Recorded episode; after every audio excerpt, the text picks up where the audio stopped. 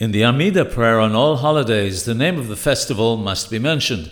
There is a difference of opinion as to how one needs to refer to Shemini Aseret. The Shulchan Aruch says that we must say Eth Shemini Har HaAseret Hazeh.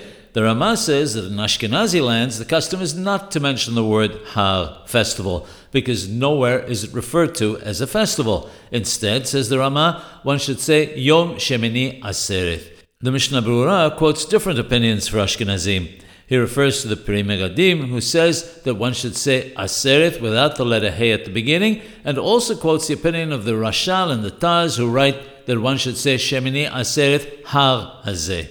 The Ben Ish Chai's opinion is that one should say Et Yom Har Shemini Aseret Hazeh.